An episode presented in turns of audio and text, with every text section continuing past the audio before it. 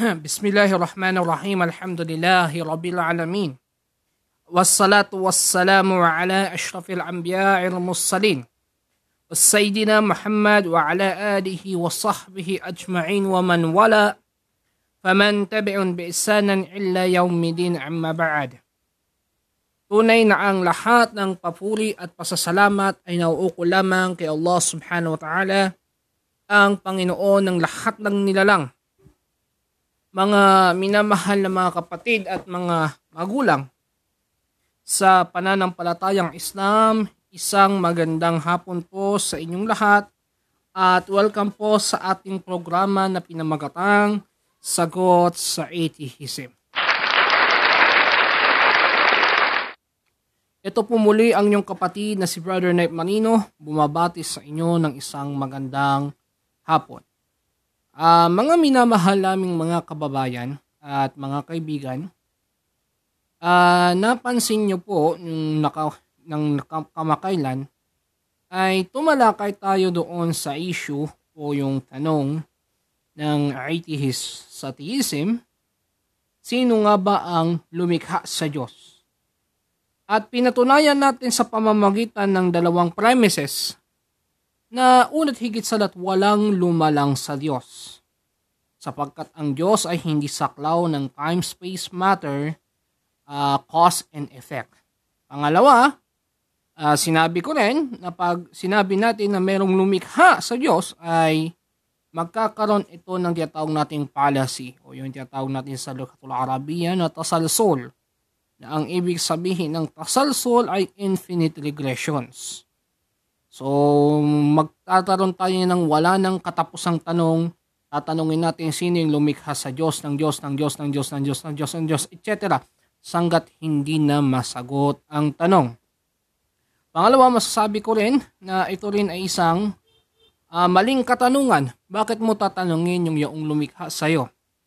Hindi porket sinasabi ng agham at saka ng philosophy na ang lahat ng bagay ay merong pinagmulan, ay iuugnay mo to sa Diyos din. Dahil tandaan natin, ang Diyos ay hindi isang bagay, bagkos ang Diyos ang siyang mandalalang ng lahat ng bagay. Kaya nga sinabi ni Allah subhanahu wa ta'ala sa malulahating Quran, "Laysa kamitlihi shay wa huwa sami'un basir." Na ang ibig sabihin nun ay kanino mo ko itutulad o ikukumpara o sa kanyang anumang mga nilalang. Yung salitang shay na ginabi doon sa chapter 42 verse 11, kung hindi ako nagkakamali, ay tumutukoy yon doon sa mga created things. Which means, hindi natin pwedeng ikumpara si Allah o ang Diyos sa creation. Kaya sinabi niya rin sa Suratul Ikhlas, "Walam yakul lahu kufuwan ahad." Siya'y hindi niyo pwedeng ikumpara sa kahit anuman. So, yun yung maliwanag dito na premises sa bagay na yun. Ngayon, ang ating special episode, ito ay tumutukoy doon sa argument ng atheism patungkol doon sa tinatawag natin na, tinatawag natin doon na God of the Gaps. Ano ba tong God of the Gaps? Ano natin to? Sikapin natin tong ma-summarize tong paliwanag na to. Yung God of the Gaps, ito yung argument na pinupukol, na ibinabato ng atheists, na sinasabi nila, you know, ang nakakalungkot, the discipline of theology does not need anymore. Even also the disciplines of metaphysics. Even also the disciplines of metaphysics, the disciplines of science, or the disciplines of philosophy. Sometimes sinasabi nila that both theology and philosophy does not need anymore. Hindi na natin kinakailangan ito. Kasi kung meron mang actual na knowledge na nagpapaliwanag na meron tayo ngayon walang iba kung hindi ang disciplines ng science. Abay, mukha atang para sa akin ay malaking problema yan. Don't tell me even in politics we need to use the scientific hypothesis? Even in political truth? O ito pa, even also in historical truth? Ganyan ba yung sinasabi nyo ngayon? Abay, mag-unos dili naman tayo sa ganyang bagay. Ngayon, sinasabi nyo, theology does not need anymore? Come on. Kasi sinasabi nyo, kasi ngayon, lumalabas, agagamitin nyo yung argument o ginagamit ng atheists yung argument, the God of the gaps. Kaya ito yung atalakayin natin sa pagkakataong ito. The argument of the God of the gaps, ito daw yung sinasabi nilang attempt, statement, or attempt, explanation ng isang theist to introduce the divine intervention of God. Kita nyo? To introduce the divine creation sa mga hypothesis na meron tayo. Kasi the only way to explain those things, why bakit may ganito, bakit may ganyan, because of God. Yan ang sinasabi nila. Pero all of the sudden, nakakalungkot na ito ay laziness, katamaran, para gamitin ng tao ang kanyang utak, ang kanyang pag-iisip sa bagay na to. Anong kala nyo sa aming mga theist, hindi namin ginagamit ang aming utak? Then, sasabihin nyo, for example, bakit may mansanas? Alam natin ang mansanas, kaya may mansanas kasi una tigil sa may lupa. Mula sa earth ay itinanim doon yung buto.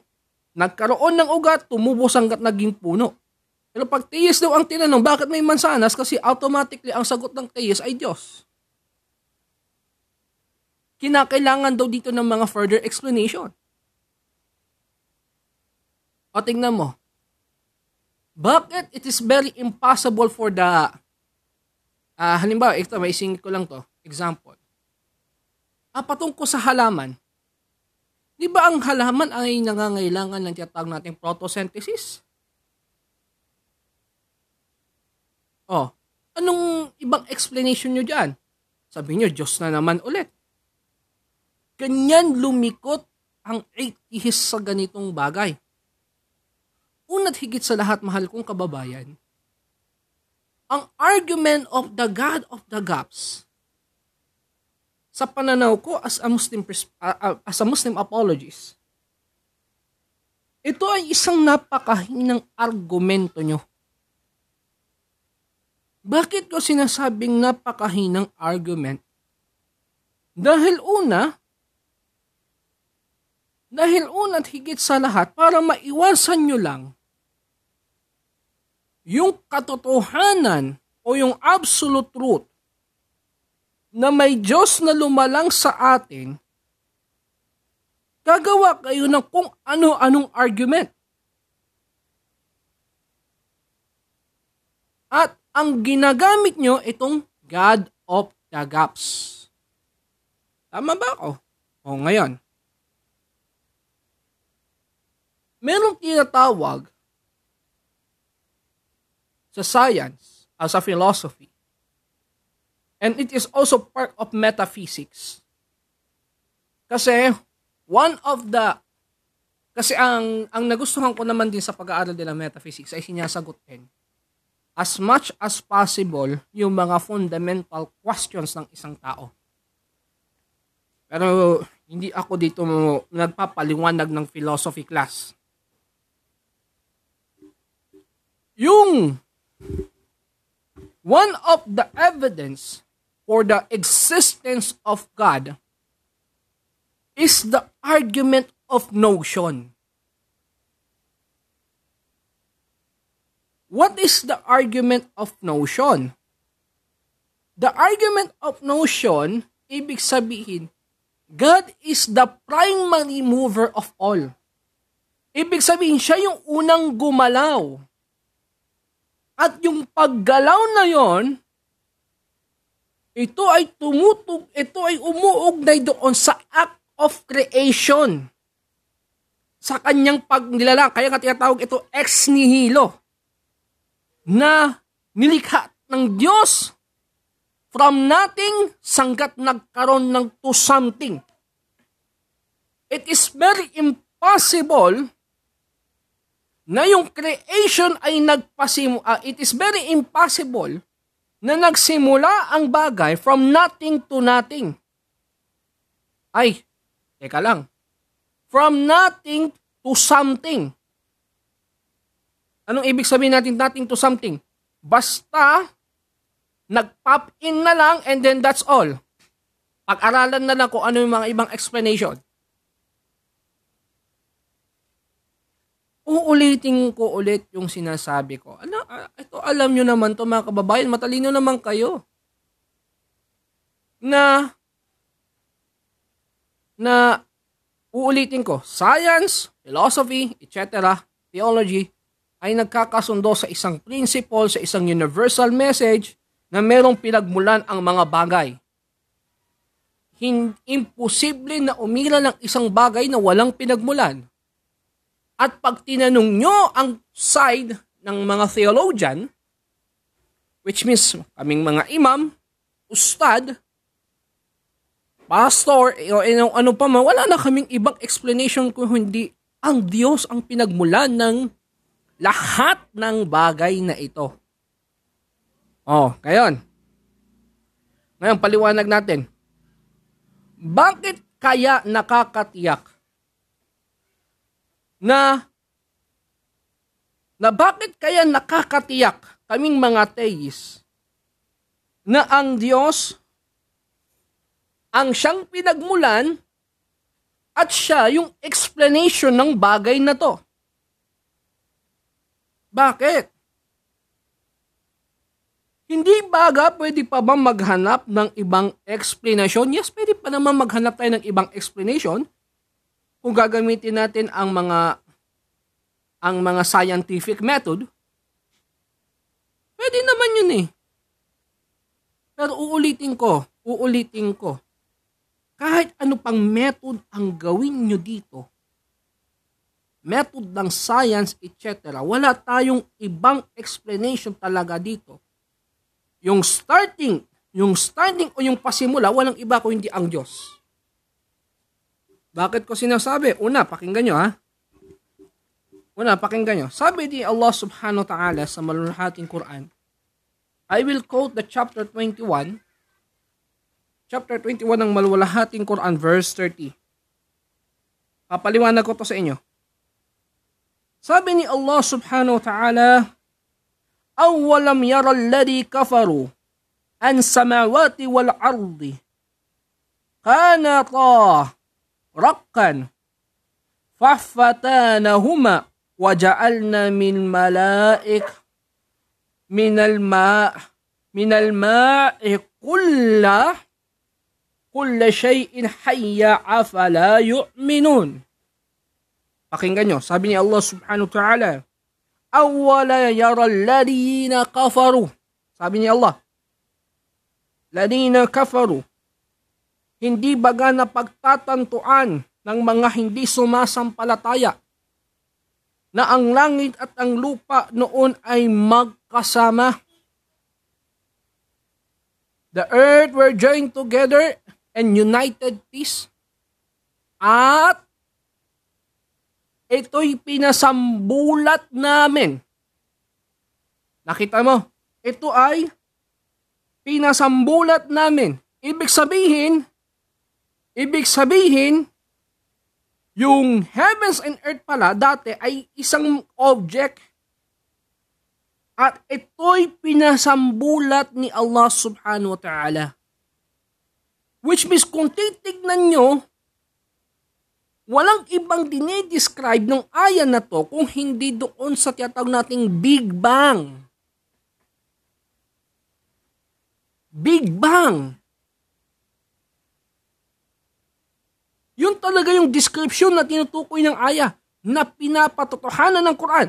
Tapos, ano pang sabi ni Allah subhanahu wa ta'ala? Tingnan mo ha. وَجَعَلْنَا مِنَ الْمَاءِ. Sabi ni Allah subhanahu wa ta'ala, and we have made from water every living things. Masya Allah, kaya dito mo makikita yung completeness ng Quran eh. Pag ang mga scientists, di ba, ay nag-e-explore from sa ibang planet. Ano yung unang tinitignan nila?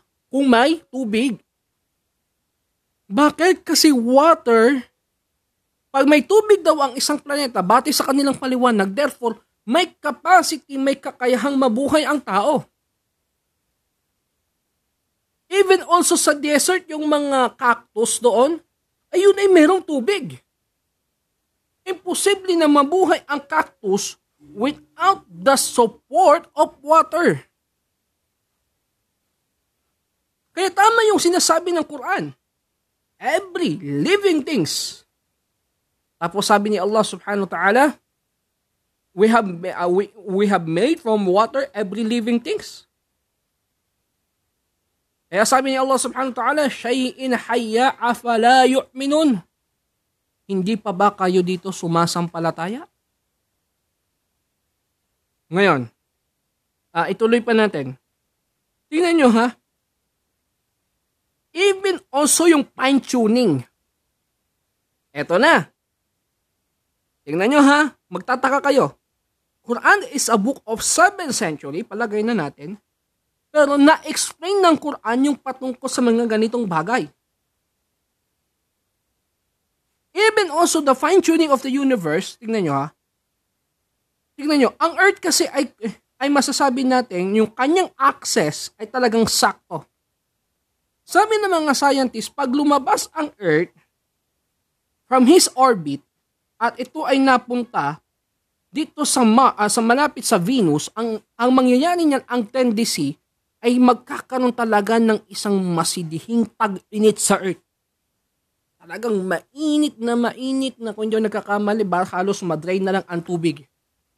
And then pag dito naman nagawa siya sa bandang Mars, ay lalamig naman daw ang Earth. Pero bakit yung access ng Earth ay hindi lumalabas doon sa kanyang fine-tuning? Doon sa kanyang orbit? Baka sabihin nyo, ay kasi, ganito yan, ganyan. Wala na tayong ibang nakikitang explanation kung hindi ang Diyos sa bagay na to. Bakit ko sinasabing ang Diyos na naman ulit? Pakinggan nyo. Sabi ni Allah subhanahu wa ta'ala, pakinggan nyo. وَهُوَ الَّذِي خَلَقَ اللَّيْلَ وَالنَّهَارَ وَالشَّمْسَ وَالْقَمَرَ كُلٌّ فِي قَلِيلٍ يَسْبَحُونَ. Sabi ni Allah subhanahu wa ta'ala, And He is who has created the night and the day and the sun and the moon, each in an floating orbit. Yun naman pala. Kaya, sabi ni Allah subhanahu wa ta'ala, tingnan nyo sa verse 37. Sabi ni Allah subhanahu wa ta'ala, khaliqa insanu min ajalu sawrikum ayati fala yastajilun. Man is created of haste, I will show you my ayah, so ask me not hasten them. So sabi ni Allah subhanahu wa ta'ala, I will show them. Ipapakita ko sa kanila ang aking mga tanda. Ano pa bang, ano na to? Kaya magtataka kayo, Quran is a book of 7th century, palagay na natin. Pero masya Allah, ang nakikita natin dito ay talagang hinayag ni Allah subhanahu wa ta'ala. Within that single verse in Suratul Anbiya chapter 21 verse 30, verse 33, hinayag ni Allah subhanahu wa ta'ala paano niya create ang heavens and earth. Binigay niya yung description. Kaya, Kaya, kung titignan nyo, wala nang ibang explanation.